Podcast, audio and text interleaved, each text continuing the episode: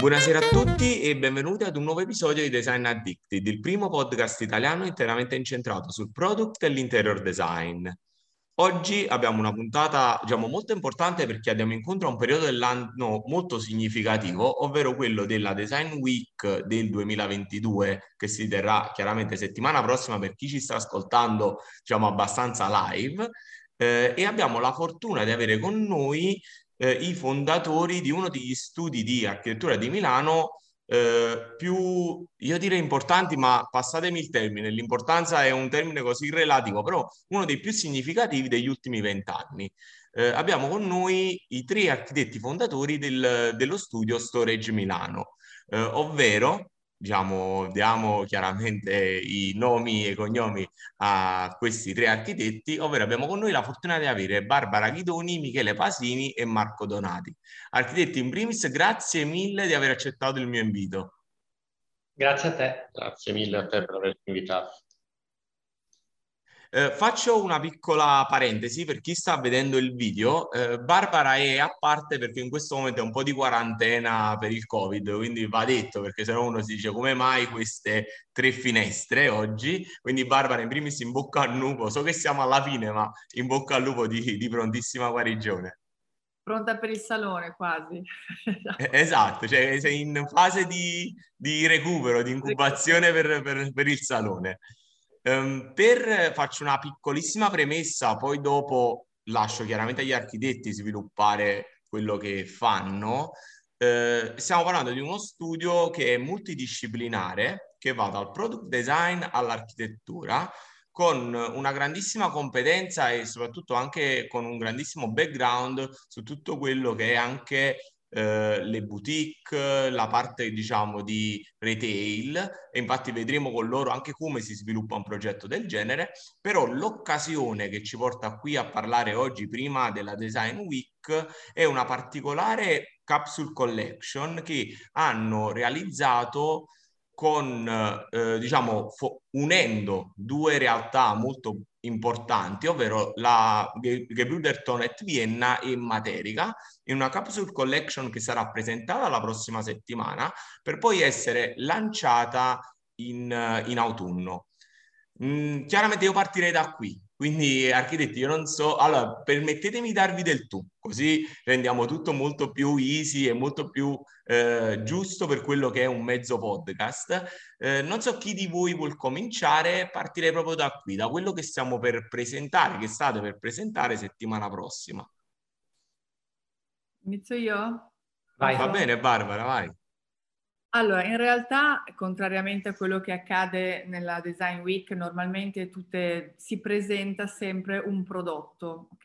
E in realtà il nostro non è un prodotto, è sì, come dicevi tu giustamente, una collaborazione che però in realtà è nata specificatamente per un progetto che andrà eh, presentato, è un ristorante, è appunto Ristorante Sogni, che aprirà a fine d'anno però in realtà questa collaborazione che è nata appunto per un progetto specifico e speciale che poi si evolverà in un prodotto però in un tempo futuro, come dicevi giustamente tu in autunno, diciamo si concretizza in realtà con un'idea, nel senso che noi vorremmo lanciare per questo salone, vorremmo aprire le porte del nostro studio perché comunque non abbiamo mai avuto eh, l'occasione di ospitare nessuno, quindi per noi è un, un'occasione prima di tutto per aprire le porte e fare un po' come quello che si faceva nel salone di tanti anni fa e quindi un po' come avere un reset dopo questo Covid di un punto zero e di lanciare piuttosto delle idee. Quindi non è una scelta commerciale, è una scelta di intenti e di concetto, nel senso che come avrai visto il nostro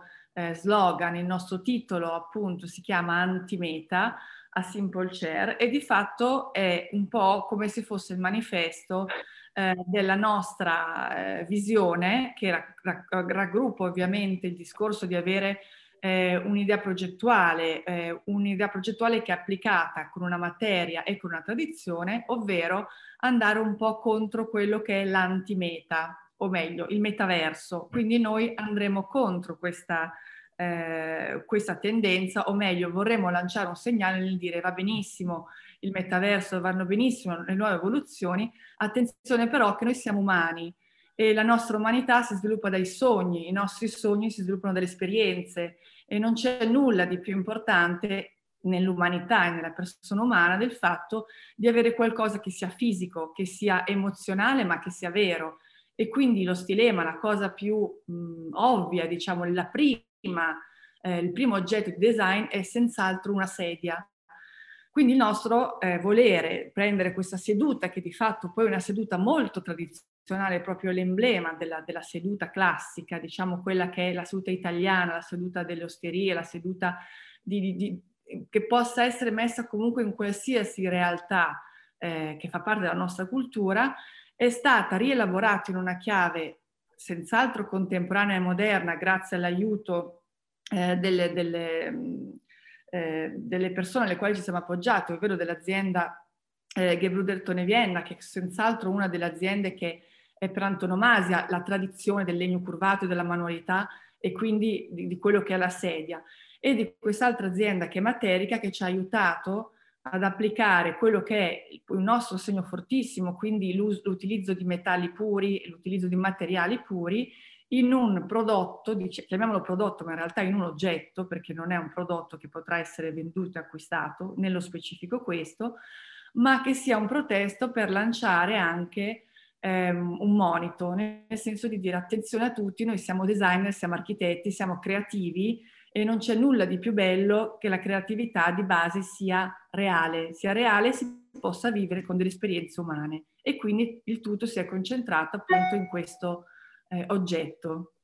Uh, Barbara, infatti hai già aperto vari punti che toccheremo diciamo in questa mezz'ora di chiacchierata perché eh, giustamente come dicevi tu, io su questo mi trovo perfettamente d'accordo sull'idea che poi tutto quello che è un'idea deve trasformarsi in prodotto fisico, cioè questa cosa che poi chiaramente il prodotto è l'elemento più piccolo di un'attività progettuale, cioè non, non, è nient'altro che l'elemento più iniziale di un'attività progettuale, lo dicevi tu, questa sedia comunque va all'interno di un, di un ristorante, quindi su una scala superiore fino ad arrivare, come dicevamo, all'architettura.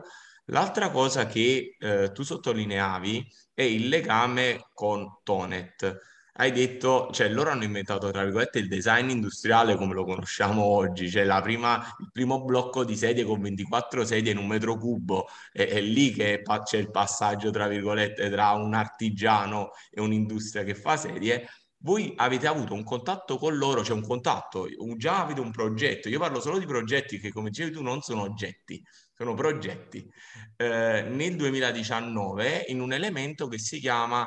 Allora, io non avendolo sentito raccontato da voi, io leggo NY e NY e per me è New York, New York. E vedendo questo totem tipo Jenga Tower, vedendo le architetture dei grattacieli degli ultimi 15 anni, mi sembra proprio un'ispirazione che nasce anche da quello.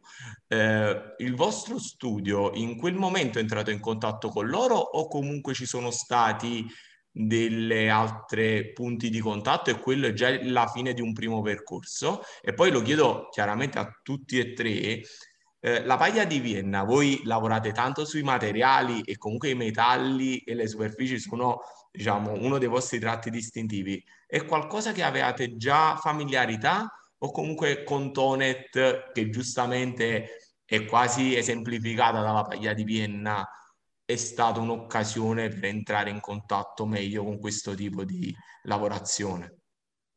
La, la collaborazione con Gebruder Tonet Vienna avviene in realtà prima ancora di New York, New York.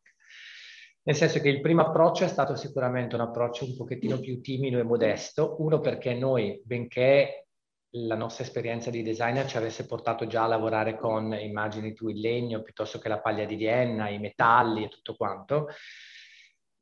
E, il, il, diciamo, la collaborazione con loro si inserisce in un momento in cui noi abbiamo iniziato a disegnare prodotto, cosa che non abbiamo mai fatto per delle aziende. Quindi per noi il prodotto è sempre stato un, un prodotto specifico fatto su misura per un progetto soprattutto gestito produttivamente da noi. E approcciare una, la collaborazione con un'azienda che, che, fa, che, che, produce arredamento è molto diverso. Quindi diciamo che la, la, il primo lavoro fatto con loro fu 8V, che era un letto, una testata per, per un letto. E 8V era chiaramente un omaggio a, a Otto Wagner, e, ehm, e, lì abbiamo lavorato per la prima volta con la paglia di Vienna. Però il, il, arrivare ad Otto Wagner, prima di arrivare là, siamo passati attraverso una proposta di diverse tipologie di design con loro, dove noi abbiamo preso la paglia di Vienna e l'abbiamo subito chiaramente eh, utilizzata in una maniera molto diversa. E da lì è nato un grande dialogo e sicuramente da parte loro la curiosità di vedere come mai noi avessimo provato ad utilizzare la palla di Vienna in quel modo e scoprendo che tecnicamente purtroppo eh, non era esattamente così fattibile e quindi abbiamo dovuto imparare qualcosina in più al riguardo della loro tecnica produttiva e non ultimo anche di tutta una serie di attenzioni e garanzie che un prodotto deve eh, rispettare e riuscire a dare a, all'utente finale. Quindi il primo, il primo diciamo, lavoro è stato sicuramente eh, 8V, che è una testata al diletto. Mentre New York, New York è stata la seconda collaborazione con loro, purtroppo è caduta nella la presentazione di New York, New York è coincisa con il 2020 e quindi a, a, nostra sfortuna non ha potuto eh, contare sull'affluenza e probabilmente l'eco che avrebbe avuto un salone del mobile normale. Però New York, New York era è stato un po' un, anche un po' uno statement, cioè il desiderio di raccontare un prodotto attraverso un approccio sicuramente molto eh, caro a noi, che è quello della progettazione architettonica o comunque della composizione volumetrica. New York, New York non è altro che, se vuoi, un, un elemento di microarchitettura che se esteso, espanso oppure ridotto in realtà acquisisce la scala di un, di un mobile. Il giochino di New York, New York perché per noi New York è una bella città, piace a tutti e perché la composizione architettonica di questo oggetto, chiaramente dalla forte verticalità, ci riporta subito sulle grandi eh, avenue newyorkesi, quindi per noi è stato immediato l'assonanza tra le due cose. Ma non è poi un caso, nel senso che spesso quando si progettano degli arredi o comunque quando si scende con una scala progettuale, il, il nos- la nostra mano e la nostra, la nostra parte creativa probabilmente va molto a pescare dall'architettura e magari meno dal product design vero e proprio. Sì, sì, è una estrazione diversa perché poi ora lo dico per informazione a chi non vi conoscesse, voi siete, vi siete conosci- avete fatto il Politecnico di Milano insieme, per quello che ho letto, correggetemi se sbaglio, e poi avete aperto lo studio vent'anni fa, quindi eh, si parte dall'architettura in questo caso, come, anche come background di istruzione. Sì, assolutamente, per tutti e tre.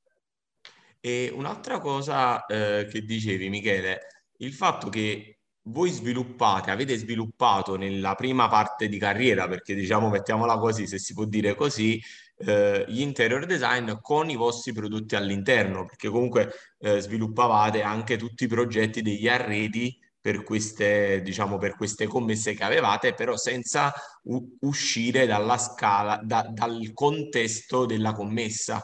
Eh, in questo caso, eh, per esempio, per quello che stiamo parlando ora di Gebruderton e Vienna, nasce da un approccio similare, però col, con l'idea di una capsule collection che esca anche, non dico per il grande pubblico, perché non si può mai parlare di grande pubblico con questi t- tipologie di oggetti, ma comunque qualcosa di più seriale, probabilmente. Um, degli arredi che avete realizzato in questi anni, ce, ce n'è qualcuno che vi ha fatto scattare la scintilla, come a dire questo vorrei fosse riproposto, mi piacerebbe vederlo eh, anche in altri, in altri luoghi. Tante volte, ma dobbiamo, visto che bisogna parlare molto sinceramente per quello che è la, veramente il nostro lavoro, quello che fai progettualmente, per noi è normale non comprare un divano dalla produzione, e questa è anche una cosa negativa che dico, non comprare un divano dalla produzione, ma disegnarne uno. Perché dall'origine siamo sempre stati abituati a fare questo, a disegnare i tavoli, a disegnare i divani, a disegnare le cucine, a disegnare i lampadari, le lampade, i letti, tutto. Ma perché è una cosa che ti viene abbastanza naturale. Per, quanto, per, la, rispondere alla tua domanda, certo che ci sono dei progetti ai quali siamo, del, degli elementi d'arredo ai quali siamo affezionati che ci piacerebbe vedere in una scala di produzione diversa, ma non funzionano, costano troppo. Perché poi la scala, purtroppo la scala, diciamo, produttiva del, aziendale prevede un impatto economico all'origine molto diverso da quello che invece può essere eh, l'impatto economico che noi riserviamo ad un elemento site specifico fatto apposta per quel progetto. E, quindi e lì, lì, è il grande nodo e lì è quello che devi sempre un po' imparare quando progetti un oggetto che chiaramente non è un oggetto industriale perché non stiamo parlando di industrial design, però comunque è un oggetto che è, dedic- è, è riservato a, una, a un mercato e devi, devi, essere molto bravo, come dire, a, a, raccogliere determinati dettagli che siano economicamente accettabili nell'equilibrio di tutto affinché l'oggetto sia valido per il mercato. Sì, ci sono dei compromessi uh, produttivi a cui non si, prima non eravamo abituati ad affrontare e accettare. E che non, cioè, che non abbiamo ancora imparato, non impareremo no, probabilmente mai perché non è, non è, nel nostro DNA fare product design sicuramente. No, no, stiamo imparando, alcune cose ci riescono sicuramente meglio, altre non ci riescono, rimangono dei bellissimi oggetti, come diceva Michele, set specific, ed è difficile che le aziende abbiano anche la capacità di tradurli in uh, prodotti, prodotti industriali. Perché... No. Eh, per la qualità dei materiali, per la scelta no, ma per, sì. per finiture, per tipologie costruttive o, o metodologie produttive anche semplicemente. Sì, ma per il semplice moltiplicatore, cioè un oggetto che esce per un progetto specifico ha un unico moltiplicatore che è il cliente finale. Esatto. Quando entri in una, diciamo, in una condizione industriale, tu hai dei moltiplicatori che variano, cioè che, si, che aumentano perché ci sono più passaggi di mano, tra virgolette, come, come, passa, cioè come, come macro problema iniziale a cui attenersi esatto. fondamentalmente. Diciamo anche lo stesso, uh, lo stesso, prodotto al quale facciamo riferimento particolarmente in questa, questo podcast, che è la sedia, quella che appunto diciamo, ha come nome Typical Chair, ha staccato Typical Chair, è un giochino di parole perché, eh, perché quel prodotto è assolutamente un prodotto che non è nuovo, e, e, e, anche se vuoi questo prodotto non è nuovo, rientra sotto un cappello di, come dire, anche uh, res, uh, ecologico da un certo punto di vista, no? non è sempre necessario dover definire qualcosa di nuovo, ma a volte basta ridefinire qualcosa che esiste e, e, e che però, ecco, lì, come dire, que, anche, anche, quell'oggetto stesso, per arrivare a, a, fare quell'oggetto, abbiamo dovuto mettere insieme delle sinergie che sono quella aziendale di un'azienda come Gebruder Tone Vienna, che ha un processo produttivo specifico, e una nostra idea a cappello sopra, che è un'idea che tu hai, l'idea che noi applichiamo alla nostra progettualità, quindi è un'idea di dettaglio, un'idea di eseguito a mano, un'idea di artigianalità, e poi coinvolgere un'altra terza azienda che è Materica e fargli applicare la loro capacità. È chiaro che il, risultato finale è un oggetto che non puoi collocarlo in una, in, in una fascia così facile di di vendita di mercato. E questa è la grande sfida che stiamo cercando di percorrere per appunto andare incontro a quella che è la capsule collection che svilupperemo. Quindi riuscire poi a, a fondere questa idea e trasformarla realmente in un prodotto. È un processo articolato perché come, come dicevi tu è una cosa che mette insieme due idee di partenza differenti, quindi alla sì, fine dobbiamo vedere se Esatto, se il è un risultato... lavoro di diplomazia. Guarda. È un puzzle. Eh, eh, esatto, esatto, esatto. È una vera diplomazia e, e vediamo... Esatto, ci vorrebbe sempre più demo... diplomazia possibile. E però, però... Come, ha detto prima Barbara, ha, detto, ha toccato la questione a cappello di, cioè, eh, nel senso, sta, tutta questa storia è una antimeta tipica al CER, in realtà Barbara ha spiegato molto bene il fatto che, come dire, eh, no, eh, l'interazione umana è alla, è alla, base di tutto. Noi ci siamo resi conto, grazie, cioè grazie no, purtroppo all'esperienza del Covid, che il nostro lavoro, molto bello svolgerlo online, ma non è fattibile, nel senso che tu hai necessità di interagire con le persone, di interagire con la materia, di spiegarti fisicamente uno davanti all'altro su una serie di dettagli. È veramente difficile. Per quanto abbiamo sperimentato in, come dire, interi progetti nati attraverso eh, delle conference call e finiti attraverso delle conference call, peccato che nessuno li ha mai visti perché sono dall'altra parte del mondo. Però ti manca, non, non, non, può venire meno quella parte, soprattutto nel nostro lavoro, che per quanto il progresso vada avanti, il nostro lavoro ha delle radici assolutamente tradizionali e non sono, non sono assolutamente scambiabili. No, diciamo di tutto questo che è successo, come dicevi tu, diciamo se c'è una cosa positiva è che di tutta questa tecnologia una parte dovremo salvarla e una parte dovrà essere accantonata per tornare a- al contatto umano. Non c'è nulla di più necessario del contatto umano verso un prodotto, verso un'architettura. Non, non- non ne puoi fare a meno. Io faccio un esempio che racconto spesso. Sono usciti tanti prodotti, tu dalle dimensioni non riesci a capire l'impatto. Cioè, Lascia vedere la foto non è abbastanza. Barbara ti può raccontare qualcosa di specifico proprio della settimana scorsa. Eh, io, io ho visto dei divani arrivare e vederli minuscoli, ho detto scusa, che Eh. devo, devo- cioè nella foto Chi lo sembra... questo. A parte, sì, a parte la, la scala delle dimensioni che a volte appunto le fotografie e i mezzi comunicativi online mentono, ma è proprio anche una questione di, di- di- di manualità, di finezza, di dettagli che tu quando hai un prototipo lo, lo- fai tutta quanta la parte di aggiustamento, di proporzioni e la puoi fare solo fisicamente, non, cioè la percezione spaziale è qualcosa che sì, è divertente vederla in 3D, ma eh, la percezione spaziale reale ce l'hai con la mano, con, con il cervello e con la, la- la fisicità, non puoi averla diversamente. Insomma, questo ovviamente è quando tu fai un difettamento di un, di un mobile, di un qualcosa, o le proporzioni, ma anche semplicemente le cuciture, le- l'intarsi del legno, la- le lavorazioni, sono cose che non possono essere fatte se non da- personalmente dal- dalla mente e, da- e dall'esperienza di ognuno e da- dalla mano degli artigiani e dalla testa dei progettisti. Questa cosa non,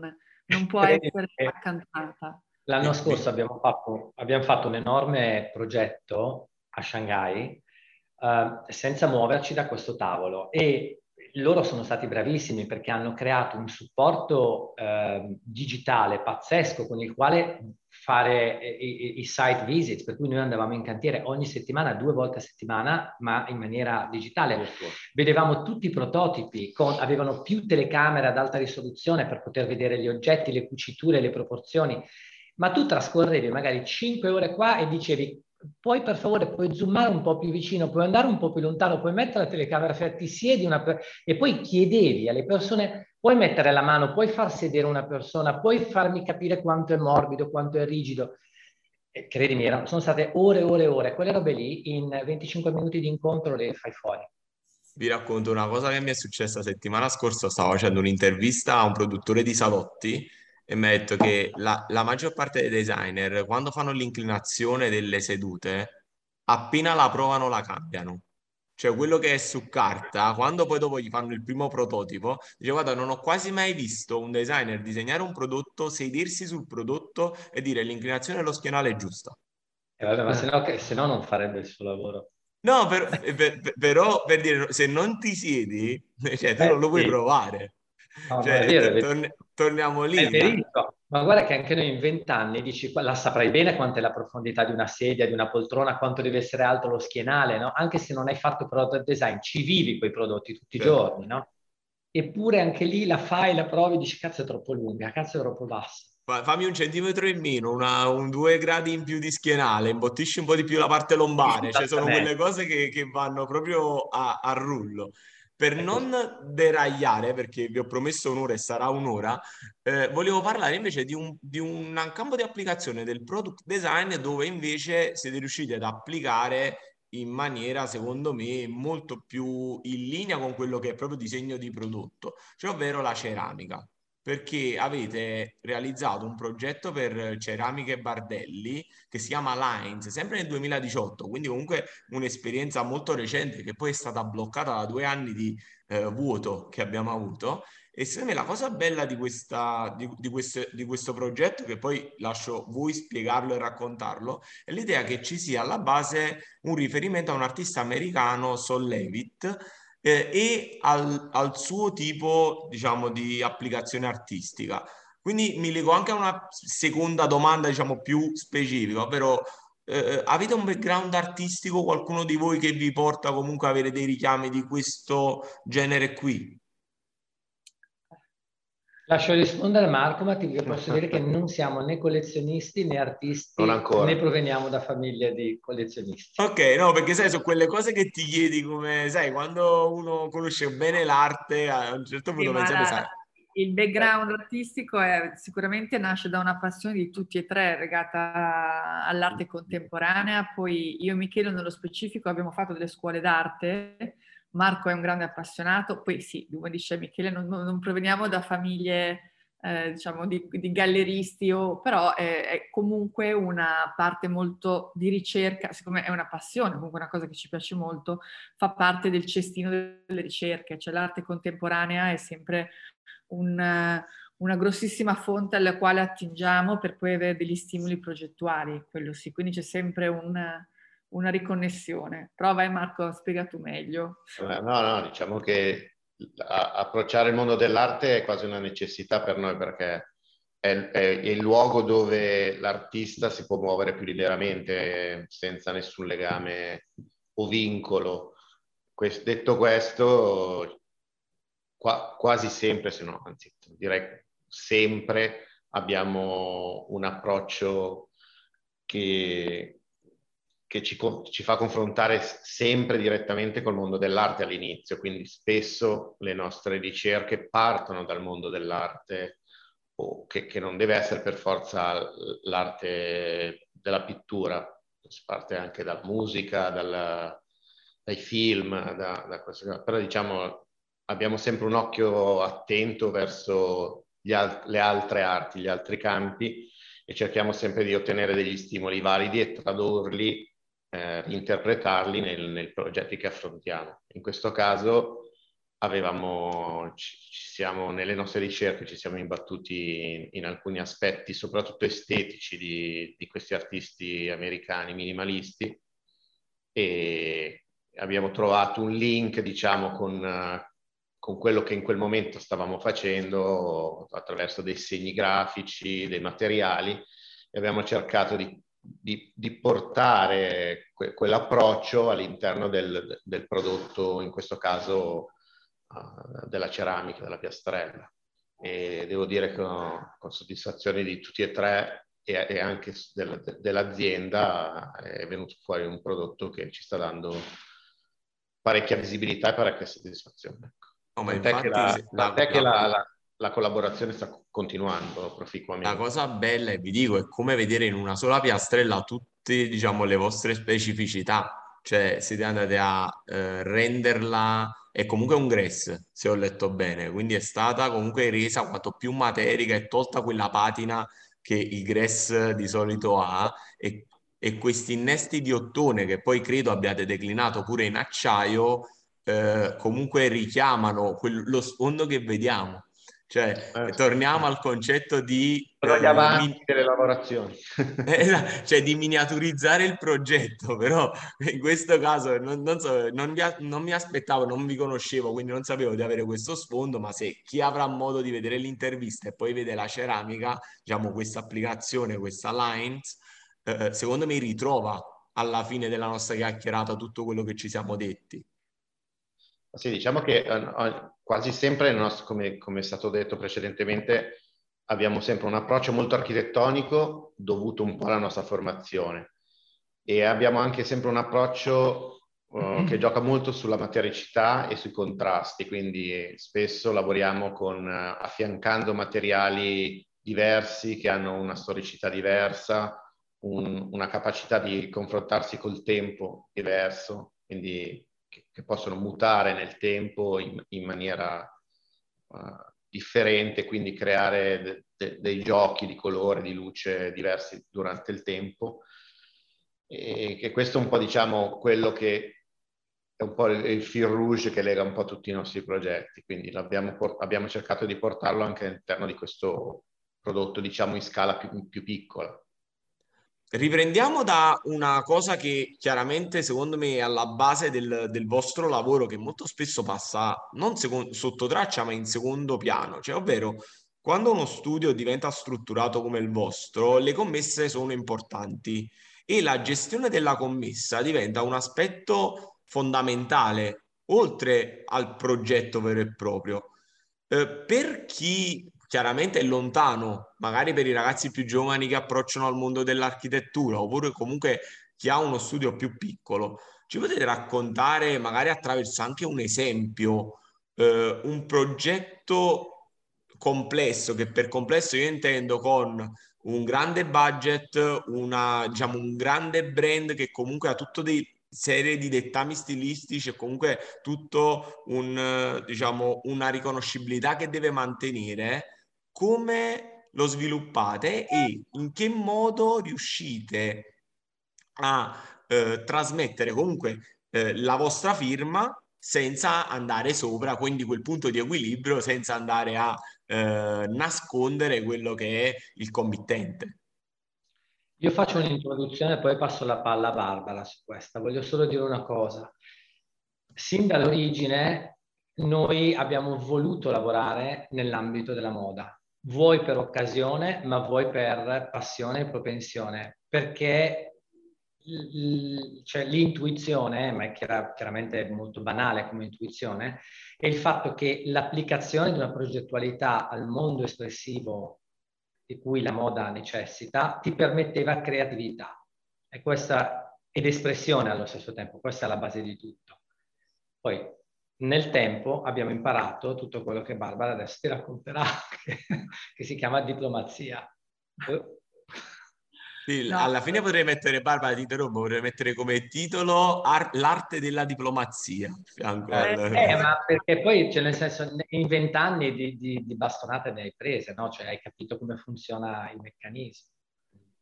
Ma forse ah, è, stato capendo, è, stato capendo, il meccanismo che sei arrivato forse a poter lavorare con determinate realtà. Vabbè, scusate, ti ho interrotta, scusa. No, figurati. No, no, no, è che senz'altro, allora, diciamo che eh, noi, ma la l'architetto in generale eh, non puoi identificarti come artista, no? Nel senso, di base non è che parti e fai quello che ti pare, magari sì, quando sei studente pensi, no, faccio l'architetto, faccio queste cose, poi certamente c'è sempre del grosso tuo, no?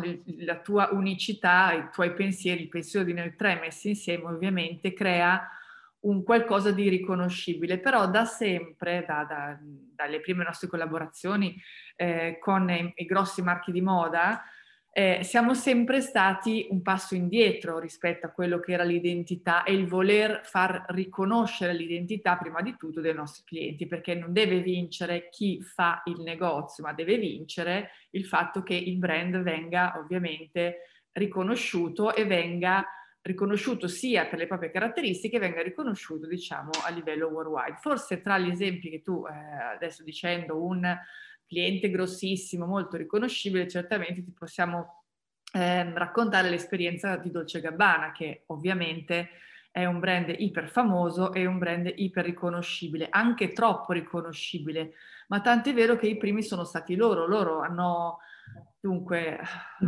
parliamo di sei anni fa, 2016-2017. Eh sì, eh, eh, sì okay. Hanno avuto questa, questa sono arrivati da noi con questa richiesta assolutamente lungimirante da, dal nostro punto di vista e senz'altro vincente anche dal punto di vista comunicativo. Loro molto, molto, erano molto, molto riconosciuti per uh, delle delle, delle icone, diciamo, di stile, che poi rientrano anche le loro collezioni, molto ben definite. Tu identificavi Dolce Gabbana con il nero, con il broccato, con l'oro, con il barocco, cioè queste sono le cose che ti facevano riconoscere Dolce Gabbana ovunque. Quando sono arrivate da noi, nella mente di Domenico c'era un progetto molto interessante, ha detto benissimo, noi siamo iper riconoscibili, abbiamo questi clienti che comunque continuano ad andare nelle nostre boutique che sono tutte uguali.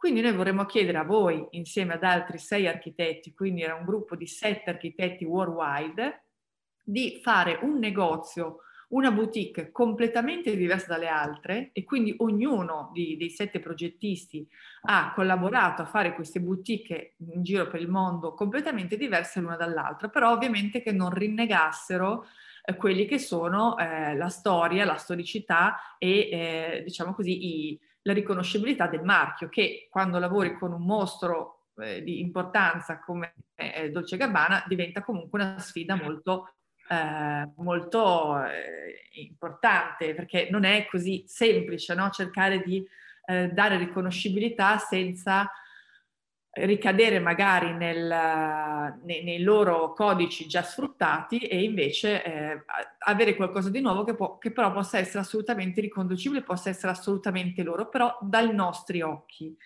Quello però che è eh, interessante è che comunque tutti gli esercizi che abbiamo fatto, con loro abbiamo fatto diversi, diverse boutique, una completamente diversa dall'altra, eh, ma mh, chi ha un occhio attento riconosce comunque che c'è no- il nostro pensiero, perché abbiamo un modo di progettare, di raccontare le cose certamente che è tipicamente nostro.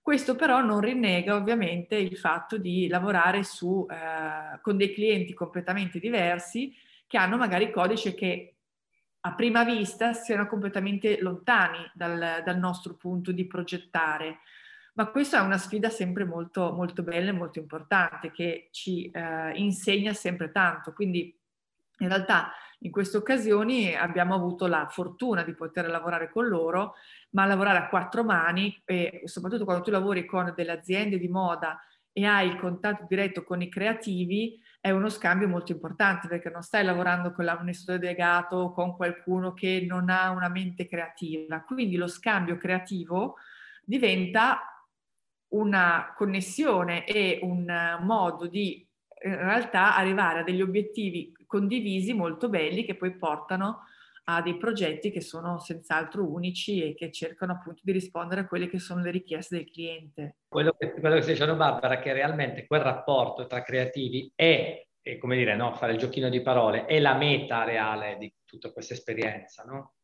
Sì, sì, no, ma si legge nei progetti, cioè io ho visto i progetti, per esempio, ora avete citato Dolce Gabbana, per quanto siano differenti tra di loro quelli che avete realizzato, io si nota, poi è chiaro, voi avete un portfolio che se io lo sfoglio leggo, tra virgolette, la, la linea continua tra tutti i progetti. È molto piacevole che tu lo dica perché noi per anni in realtà questa linea continua non l'abbiamo vista, forse abbiamo iniziato a vederla 5-6 anni fa, non era così scontato per noi che questa linea esistesse. Poi in realtà probabilmente c'è stato un attimo in cui noi stessi ci siamo seduti a tavolino o comunque abbiamo iniziato un po' a guardare quello che avevamo fatto e forse a comprendere che eh, c'era un dialogo e un vocabolario molto specifico. Sì, eh, ma quelle, le cose da dentro spesso non le si vede, cioè come ti posso dire, quando uno lo vede da fuori, poi è chiaro, io lo vedo a 20 anni di studio, quindi chiaramente vedo un percorso lungo, eh, la prima parte è sempre di maturazione, penso per qualsiasi sia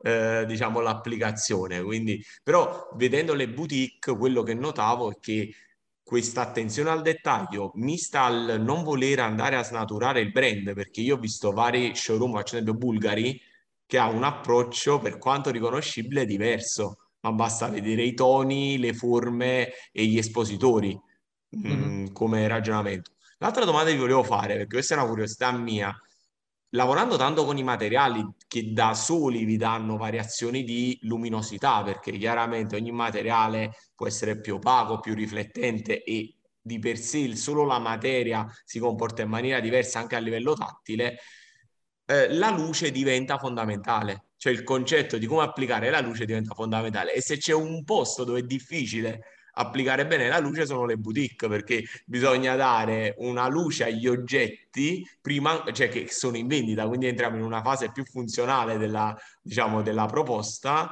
prima ancora dell'architettura. Volevo sapere un po' il vostro rapporto con la luce, sia nel residenziale, privato e negli altri progetti, che poi in questi qui dove comunque diventa un fattore, diciamo, commerciale. Passatemi questo, questo termine. Secondo me la luce ha molto, molto a che fare con eh, quanto tu sei osservatore. Noi tutti sappiamo già, a prescindere, che, che cosa succede, a, cioè co- cosa produce l'ottone quando viene illuminato in maniera diretta o indiretta, ma questa è una questione di osservazione, cioè se tu sei in grado di osservare, quando tu progetti, è proprio la tua memoria che si mette in campo e fa l'operazione di, eh, di selezione, di... Eh, perché sai come funzionerà, cioè sai perfettamente come una parete di cemento reagisce con una luce diretta o meno, ma lo sai per, perché hai visto, hai guardato. Poi ovvio lo hai anche sperimentato, mm, però un po' lo sai e, e, e poi tecnicamente credo che insomma, ovviamente come puoi immaginare l'illuminazione noi magari a, a volte non la facciamo in autonomia, ci appoggiamo degli, dei progettisti che si occupano di illuminotecnica. Detto questo, per quanto ci appoggiamo, siamo sempre piuttosto eh, puntigliosi. determinati, puntigliosi su quello che è il risultato finale, cioè tu, tu, lo sai quello che vuoi ottenere, poi magari a volte hai proprio bisogno di un dato matematico, tecnico che ti, che ti supporti. Forse sì. una delle, una delle scusami, scusami Marco. Forse una delle nostre caratteristiche dall'inizio, proprio anche con il primo progetto che l'ho fatto con Claudio Antonioli, è stata la capacità di mescolare una luce molto teatrale con una luce molto tecnica. Quindi questo diciamo forse ecco, è l'aspetto tecnico sulla, lumi- sulla luce che, che, si può ritrovare in tutti i nostri progetti. Poi in maniera, in maniera un po' più evidente in alcuni, un po' meno in altri, ma diciamo che forse è una delle caratteristiche che ci definisce sicuramente. No, è evidente. Ora, per chi sta ascoltando e che poi andrà a vedere i lavori, io mi sono azzardato per dire un'architettura brutalista perché è fatta di volumi e di materiali che sembrano quasi incastrati fra di loro, lasciando è, poi tanti è, vuoti. Ma è, esattamente quello. E, e quindi l- lì i, i coni d'ombra risultano fondamentali all'architettura, non, diciamo, non sono lì per caso, proprio per accentuare questo, questi volumi l'insegnamento di Le Corbusier, no? Esatto, esatto, esatto. Scrittura disegnata dalla luce. Parte finale, voglio dire una cosa per chi eravamo fuori onda. All'inizio ho detto, guarda, ci vorrà più o meno un'oretta e avete detto anche meno. In realtà l'oretta già l'abbiamo sforata per, diciamo, per essere... Anche quando magari capita che vai a fare delle lezioni e dici avete un'ora, poi sei lì alle due e mezza, sei ancora lì alle seconda ora e mezza. Esatto, no, però andiamo verso la fine perché la parte che volevo chiudere, tra virgolette, è sulla parte, diciamo, più privata e residenziale, perché eh, in realtà fate anche residenziale e di solito è quello meno pubblicabile perché giustamente c'è una privacy diversa rispetto ai lavori che sono fatti per boutique, ristoranti, hotel. Volevo sapere se lì il vostro approccio cambia un po' e eh, poi in realtà su YouTube, quindi lo possono vedere tutti, anzi eh, lo, lo, consiglio, eh, di Barbara e di Michele ci sono i video di casa vostra. Cioè, quindi ci sono raccontati per, se non sbaglio, a D e non ricordo Michele per quale testata erano, le due case che sono molto diverse, tra virgolette, come anche come approccio. E quindi mi faceva piacere. Marco, la tua è privacy, non c'è. Quindi non ho potuto vedere com'è. È ancora più diversa, quindi. È ancora più diversa. Quindi la, diciamo, la domanda finale, diciamo, del nostro podcast è un po' come riportate poi nel vostro privato il vostro lavoro? Se andate in antagonismo a quello che fate o diciamo siete abbastanza vicini. E poi eh, con il privato, che è una cosa ancora diversa, perché non c'è più la finalità, diciamo, economica da un punto di vista di brand e di finalità commerciale. Eh, come, come cambia anche l'approccio del privato verso i vostri lavori?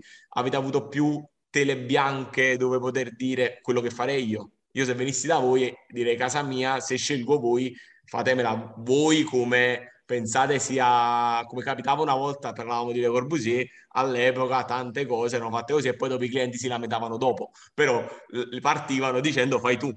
Non è cambiato niente. Cioè, è, è, è, uguale perché si diceva che la mamma di Le Corbusier si lamentava che gli pioveva in casa vicino al figlio come, come cosa. Quindi come, come nel privato, come cambia, si cambia il vostro approccio?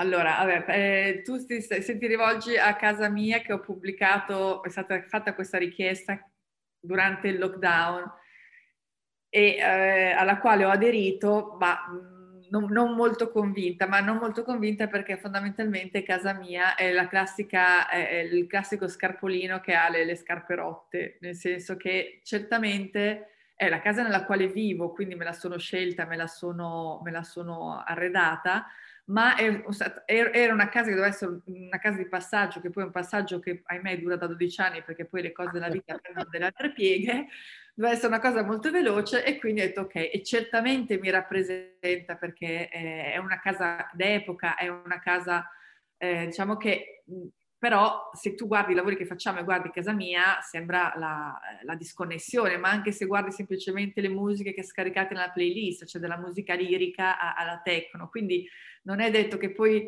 due visioni diverse non facciano parte della stessa persona. Detto questo, io, ma come anche penso Michele e Marco, eh, vorremmo avere 52 case per poter dire eh, riusciamo ad avere la ca- casa nostra, perché... L- la casa brutalista è senz'altro la casa che eh, potrebbe eh, raccogliere tutti noi tre, però la casa brutalista deve avere determinate caratteristiche, dimensioni, vista, spazi e senz'altro quando tu progetti un interno, le cose con le quali fai i conti prima di tutto sono lo spazio in cui sei. Quindi a volte ti capitano delle case che io cerco spesso, le case d'epoca, e cerco di farle rimanere in altre volte invece trovi delle case nelle quali vorresti fare eh, tutti i muri di cemento, grosse finestre, grosse vetrate, volumi, che sono senz'altro quelli che ci, più ci appartengono. Quando lavori con i privati, ora di privati che ci hanno dato carta bianca totale, Adolf Loss che disegnava pure le posate e poi arrivavano i, eh, i proprietari, non sapevano neanche dove appoggiare qualcosa perché non erano rappresentati in queste case, non ci sono mai arrivati. Però eh, chi viene da noi è perché ovviamente riconosce in noi un certo modo di progettare e di, eh, di fare, quindi di conseguenza viene da noi per degli intenti, come dicevi tu, voglio la casa che sia riconoscibile, che abbia un vostro un vostro forte segno, però non, non di meno nelle case usiamo molto diplomazia, come diceva prima Michele, perché comunque un domani nella casa ci sei tu, ci sei tu come cliente, quindi è anche lì un bel match nel cercare di reinterpretare le persone che hai davanti, cercare di capire il loro vivere quotidiano e cercare di farlo funzionare invece con le tue visioni stilistiche e progettuali. Quindi non sono mai progetti facili da un punto di vista perché vai a lavorare sull'intimità della persona. Lo stesso cliente che viene da noi e che ha un negozio o una casa ha due modi anche lui di approccio e di libertà totalmente diversi. Ma è giusto che sia così, perché di fatto la, la casa è una dimensione completamente intima rispetto a quello che può essere un posto commerciale nel quale tu fai business e hai un attaccamento, sì, forte, diciamo, perché comunque è un progetto tuo, però lo utilizzi in una modalità differente che non è quella domestica. No, no, è, Barbara è, è chiarissimo, cioè il, il, passaggio e la differenza è macroscopica. No, lo dicevo perché proprio vedendo casa tua mi si discostava da quello che, tra virgolette, vedevo nel, diciamo, nei vostri lavori, però è giusto che sia, tra virgolette, così. Cioè, banalmente, io parlo di me, io faccio il francese per un'azienda, a caso prodotti anche di altre aziende, non mi passerebbe mai per la testa di avere tutto eh, come se fosse un pacchetto unico. Eh, Però, la, l'altra cosa che volevo... Invece, se noi potessimo scegliere probabilmente la casa, perché il Barbara ha detto bene, questa è la casa che ho, che ho. No, come dire, queste sono le case che abbiamo, non le case che vorremmo. vorremmo. Cose diverse. C'è molta differenza. E, e, purtroppo, come dire, devi anche badare alla geografia in cui sei, non ultimo anche a, un, anche a quel banale portafogli. Però, come dire, magari se ti potessi scegliere realmente vorresti avere una, un prato, un cubo di cemento, e, capito? E, e, certo. Però purtroppo vivi a Milano e non vuoi vivere fuori, vuoi vivere in centro, quindi devi eh, Serve no. diplomazia con te stesso praticamente. Devi decidere. Abbia capito, quello che noi facciamo è mediazione. mediazione. Però una cosa che devo dire la verità, hai, hai, già applicato, perché l'ho visto proprio in uno di questi, di questi racconti, Michele, il fatto che tu avevi preparato vari scarichi per la cucina e già all'interno della stessa casa gli hai cambiato già posizione due volte. Cioè, quindi sì. comunque ti sei lasciato un, un sì, po' di, di giro libero. Ma questo fa parte di me, nel senso che io cambierei le cose mm, tra mese e mese, tra stagione e stagione, ma, si, ma casa proprio la cambierei tra stagione e stagione. Io non, non, Barbara stessa a volte invece lei è molto più affezionata a certe cose. Eh, per, me, per me può andarsi, cambierei volentieri tutto sempre. Non ho, non ho attaccamento a queste cose. Va bene, io chiuderei con l'ultima domanda, così la facciamo a Marco che la casa è top secret, così diciamo, diciamo è, gi- è, giusto così. E, ed è una domanda sul futuro prossimo. Abbiamo chiaramente la Design Week che sta arrivando, però chiaramente un podcast è qualcosa che non si perde nel tempo, quindi ci saranno persone che la staranno ascoltando ad agosto. Quindi eh, in, in una... sì, al mare, devi sapere che uno dei momenti di picco e la settimana, le due settimane d'agosto la gente si riascolta i podcast dell'anno, quindi io se qualcuno ora adesso sotto all'ombrellone io lo saluto, insomma, anche se, se, se temporalmente è così possiamo andare avanti due mesi. Però la domanda è, eh, avete avuto tanti campi applicativi, ci sono dei campi dove oramai immagino voi abbiate il cosiddetto mestiere, cioè sapete dove iniziare e dove finire. Ci sono dei campi che vi piacerebbe sviluppare, come anche il product design, abbiamo parlato all'inizio, è nato da poco questo approccio, ma ci sono delle eh, realtà di architettura, di progetto che siete interessati a sviluppare. Parlo anche, faccio un esempio super, super banale, eh, anche semplicemente aumentando la scala, che ne so, qualcosa di livello urbanistico. Ma penso che eh, se lo chiedi a tutti e tre avrai tre risposte diverse, sicuramente. E eh no, perciò Marco l'ho chiesto a te, io voglio la tua in questo momento. Io vorrei disegnare una chiesa, però... Però secondo me se solo mi ci avvicino crolla, per cui... no, eh no, però, so. Però, però, è super interessante come, come, aspetto, perché sarebbe veramente una cosa diversa. Sì, sì, diciamo, sì, da... sì. Ma penso che tutti e tre siamo cioè forse quello che ci accomuna più di tutti è la curiosità che abbiamo rispetto a quello che ci circonda, quindi se, forse ci piacerebbe disegnare quello che non abbiamo ancora disegnato, qualunque cosa essa possa essere, per cui indipendentemente dalla scala o dai numeri o cioè la, la sfida di sederci e metterci a pensare a qualcosa che affrontare una progettualità che finora non abbiamo mai aff- affrontato forse è la cosa che, che ci, ci, stimola ad andare avanti, probabilmente.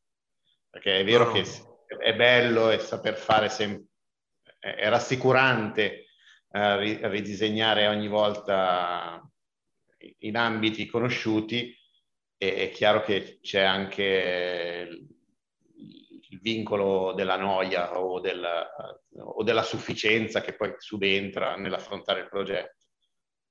Eh, no, è, è, è, dove ci porta, diciamo, siamo curiosi, quindi per, per, natura tutti e tre, per cui...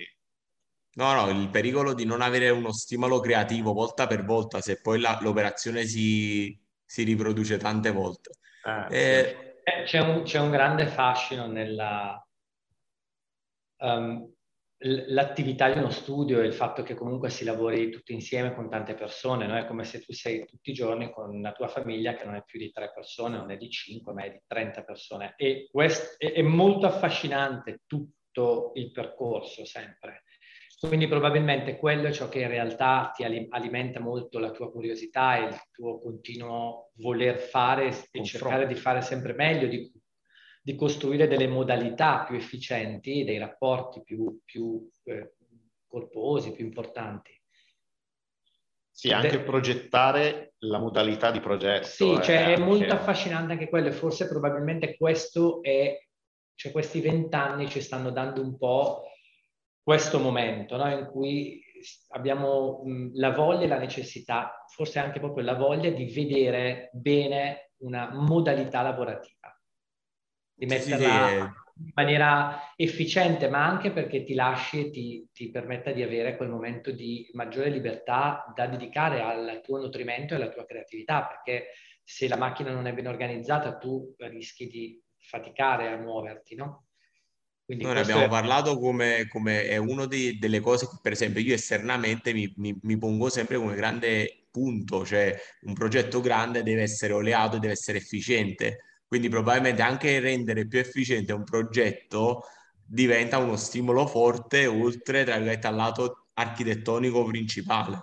Sì, probabilmente potrebbe essere quasi il 60% del fascino di tutto questo lavoro, il fatto che tu abbia voglia di avere una, una mente, un approccio programmatico verso il risultato. E, e, poi scusami se ti interrompo, l'altra cosa interessante, avendo voi tanti collaboratori che magari arrivano anche giovani, anche gli input dati magari da eh, persone nuove a livello anche stilistico, di persone magari nate proprio in momenti diversi, cioè un 2000 comunque è nato con una struttura mentale completamente diversa e quando arriva in studio cioè, ragiona non dico al contrario nel senso negativo, ma al contrario nel senso, diciamo, diametralmente opposto. Quindi anche quello immagino resti uno stimolo quotidiano. Talvolta sì, talvolta no. Sì, talvolta, esatto, esatto. No, ma infatti, no, ma guarda, vi dico la verità. Io non... c'è, chi viene, c'è chi viene dai libri e c'è chi viene da Pinterest, no? Eh. Eh. Che c'è una differenza gigantesca. No, ma sono, guardate, sono più vecchio di quello che sembro. Cioè, io sono molto più approccio, si dovrebbe... Cioè... Noi siamo, sembriamo più giovani di quel che esatto. siamo. esatto, quindi abbiamo la stessa età. Esatto. Siamo del 1999 tutti e quattro. Esatto, esatto, esatto, esatto, giusto, giusto, giusto, giusto. Eh, architetti, grazie mille davvero per il vostro tempo, è stato super grazie interessante e veramente sono sicuro che chi ha ascoltato e avrà visto eh, l'intervista apprezzerà, apprezzerà soprattutto il vostro approccio e vi ringrazio di avermi concesso questo tu aperto come se ci conoscessimo da una vita, quindi vi ringrazio davvero. Grazie, grazie mille Salvatore, a presto. Grazie a te, a presto. E allora chiudiamo qui questa puntata di Design Addicted. Sono stati con noi Barbara Ghidoni, Michele Pasini e Marco Donati eh, dello studio di architetti Storage Milano.